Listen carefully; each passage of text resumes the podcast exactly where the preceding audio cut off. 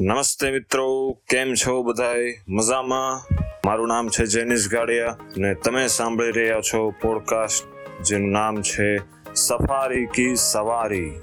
હા, જેનું ગુજરાતી મતલબ સફારીની સવારી થાય, પણ નામ થોડું ક્રિએટિવ રાખવા માટે મેં સફારી કી સવારી રાખી દીધું. જેથી હિન્દી લોકોએ સાંભળવા આવે, ગુજરાતી. સમજી શકે તો. એક મુખ્ય વાતની સોખવટ પાડ દઉં ભાઈ. આની પહેલાંનું podcast the I F is passion is really in India તેમાં હું બોલ્યો છું કે આ પોડકાસ્ટિંગ મારું નથી. એ વાત તદ્દન ખોટી છે. મતલબ કે આ પોડકાસ્ટિંગ મારું છે. હા, એ વાત સાચી છે.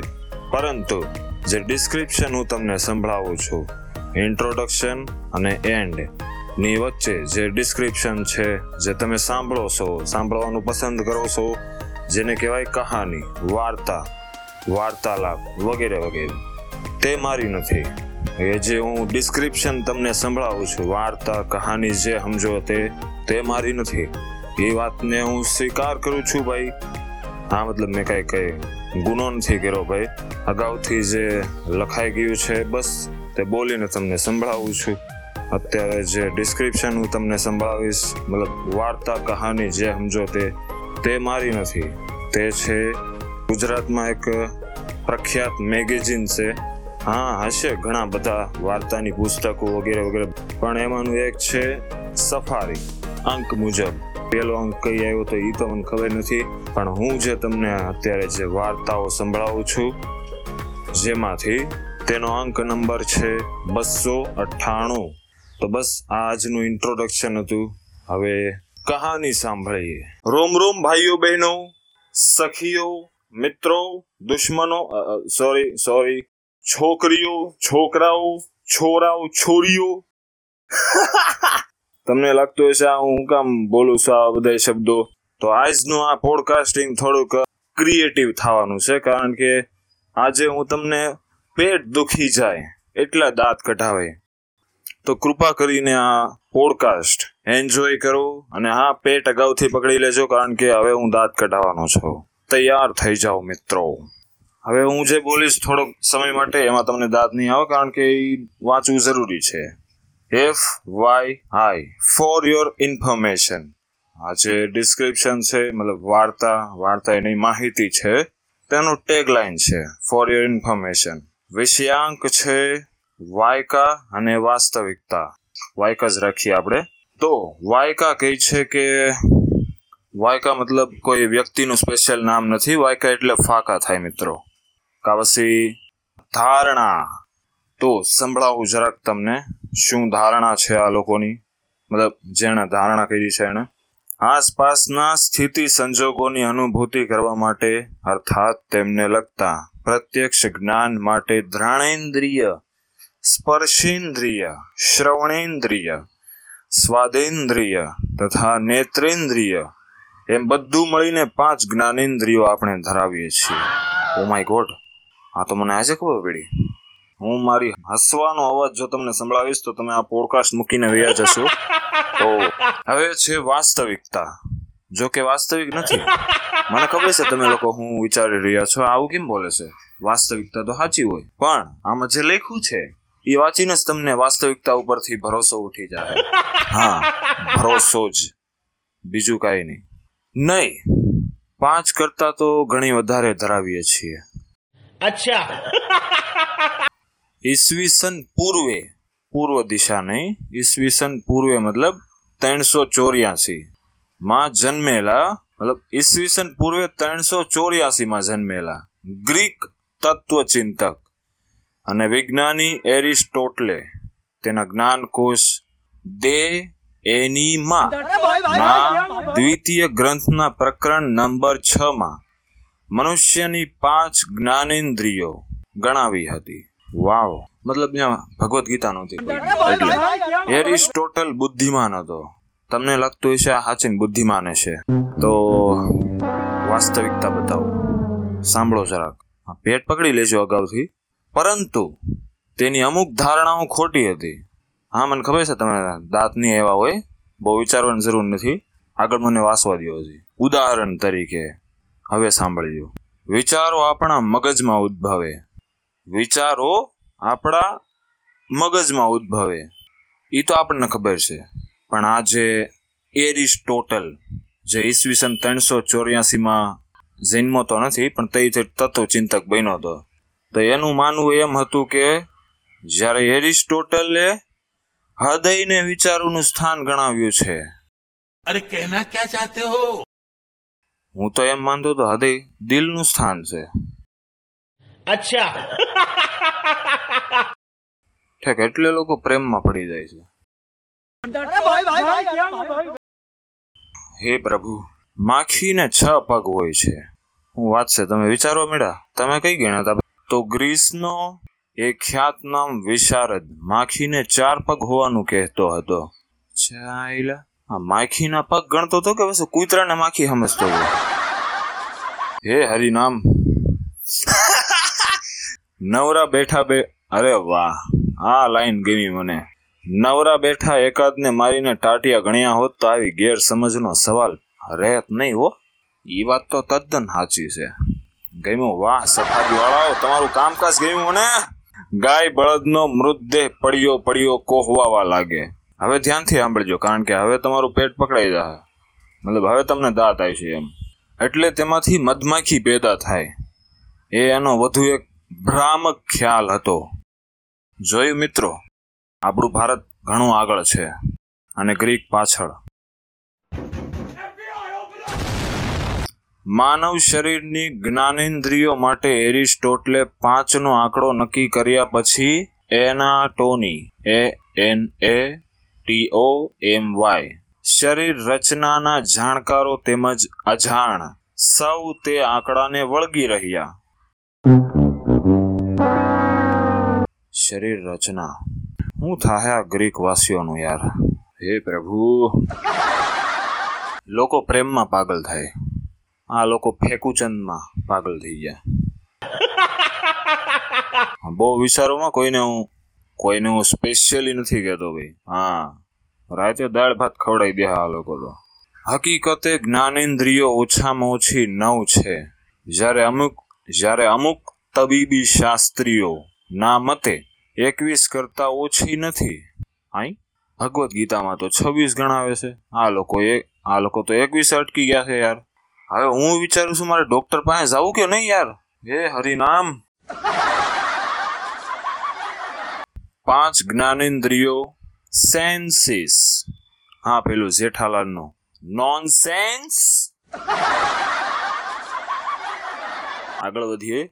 સેન્સીસ ઉપરાંત જેમનો સર્વાનુમતે અગર તો બહુમતીના ધોરણે સ્વીકાર થયો છે. તે જ્ઞાનેન્દ્રિયનું, તે જ્ઞાનેન્દ્રિયોને ન્યાય આપીએ. ઓ માય ગોડ આની અદાલત આવે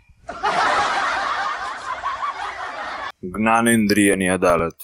હે પ્રભુ, અમુક તબીબી શાસ્ત્રીય નામો સ્થૂળ કાય છે, પણ સમજૂતી ડાયટિંગ કરેલી છે. ઓ વાવ! એટલે જ તો વિજ્ઞાન છોકરાઓને સમજવાનું થતું ખાસ કરીને ફિઝિક્સ અને મેથેમેટિક્સ. હા, બહુ વિચારવાની જરૂર નથી, બાયોલોજી બધાને સમજમાં આવી જાય. ઇક્વિલી બ્રિયોસેપ્શન પેલી વાર સાંભળ્યું ને નામ? હા, એટલે જ તમે એટલે જ તમે માથું ખંજોળતા રહી ગયા. ઘડીક તો તમે હા મેં જોયું તમારું રિએક્શન હા હું બોલ્યો આ? તો સ્પેલિંગ બોલ લો પછી અર્થ બતાવો. E Q U I L I B R I O C E P T I O N મતલબ જ્ઞાનેન્દ્રિય મને ખબર છે તમે લોકો મને શું જવાબ આપો છો?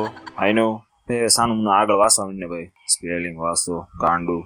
આ જ્ઞાનેન્દ્રિય શારીરિક સંતુલન જાળવવામાં મદદ કરે છે. ઓહ, વાવ, સારું છે કીધું. જો તે ન હોય, તો બે પગો માણસ, દસ ડગલા પણ આઇઝેક ન્યૂટનને આઇઝેક ન્યૂટનને એકાદ સાષ્ટાંગ પ્રણામ વગર ચાલી શકે નહીં. રિયલી જ્ઞાનેન્દ્રિય હોત, તો ન્યૂટનને પ્રણામ કોણ કરવાનું? દાંત કાઢો ભાઈ જોક માર્યો. હું યાર વિચારો છો અરે યાર હે પ્રભુ આ જિંદગી એ તો મગજની મગજનો મેથો કરી નાખ્યો યાર. હું જોક્સ બોલું છું સામે વાળો સામે વાળો માથું ખંજોળે છે યાર. હે ભગવાન હું થાય આ દુનિયાનું? સોરી દુનિયાનું નહીં લોકોનું શરીર સંતુલિત કે પછી અસંતુલિત હોવાનું જ્ઞાન આપતી તેમજ સ્થિરતા કાજે સ્નાયુઓને જરૂરી કમાન્ડ આપતી પ્રવાહીયુક્ત નલિકાઓ આપણા ઇનર ઇનર ઇયર મતલબ આંતરિક કાનમાં છે. Oh my god. સાલું આ તો મને ખબર જ નહોતી યાર. અરે યાર આ કોણ અત્યાર અત્યારમાં યાર. સોરી મિત્રો પોડકાસ્ટિંગ રેકોર્ડમાં થોડીક મિસ્ટેક આવી ગઈ હતી. તમને બેકગ્રાઉન્ડમાં અમુક છપરી સોરી સોરી અમુક સાઉન્ડ સંભળાવા મળ્યા છે. પેલા કેવા? ટીમલી સાઉન્ડ સોરી સોરી છપરી સંગીત સોરી સોરી છોરીઓ છોરીઓ માટેના સંગીત. સોરી સોળીઓ માટેના. હે પ્રભુ. તો બીજો મુદ્દો છે પ્રોપ્રિયોસેપ્શન. નામ સાંભળતા કેવું લાગ્યું? કાંઈ ખબર ન પડી. પ્રોપ્રિયોસેપ્શન મતલબ કે તમારી આંખો. જેનાથી તમે ગમે તેને જોવો છો. ગમે તે મતલબ તમારા માતા પિતા મિત્રો મહિલા મિત્રો પુરુષ મિત્રો છોરીઓ છ સોરી વગેરે વગેરે છપરી લોકો તમારા કોલેજના મિત્રો પડોશી લોકો. સોરી સોરી સોરી સોરી આગળ વધુ ભાઈ. આના માટે અછડતી રીતે શારીરિક સભાનતા એવો શબ્દ પ્રયોગ યોજી શકીએ. અછડતી રીતે. મતલબ? બતાવો ખામ એ દાંત કાઢોમાં કોઈ. પબ્લિક બી લાઈક મેં દાંત કાઢ્યા કઈ પૈસાનું ઘર ભેગી. શરીરનું ક્યુ અંગ ક્યાં છે તે જાણવા માટે તેને સ્પર્શ કરવાની આવશ્યકતા રહેતી નથી. ઓ માય ગોડ રિયલી પકડી લીધો. મને ખબર પડી ગઈ તે હું વિચાર્યું. હા. ઘટિયા સોચ સાલો આવું ખરાબ વિચારો છો સોરી આ ઓવર એક્ટિંગ ચાલો મને તો અત્યાર સુધી ઈ ન ખબર પડી મારી આત્મા ક્યાં આંખો બંધ રાખી જમણો પગ સહેજ ઊંચો કરી આમથી તેમ હલાવ્યા કરો પગ. તોય પળે પળ પગની સ્થિતિનો ખ્યાલ મળતો રહે છે. અંધારામાં નાક પર નાક ઉપર. આંગળીનું ટેરવું મૂકવા નાકને શોધવું ન પડે. નાકને નો શોધવું પડે ગાંડું હું વિચારશો યાર. હે હરિનામ મગજ બગડી ગયા છે આ લોકોના. શોધવું ના પડે તો એ જાદુ. પ્રોપિરિયુસેપ્શન મતલબ સુંદર સુંદર બે આંખો. મહિલાઓ વધારે પડતું ખરાબ વિચારી રહ્યા છે યાર. અચ્છા. નામ ખરાબ કરશે મારું આ લોકો. છોકરીઓ.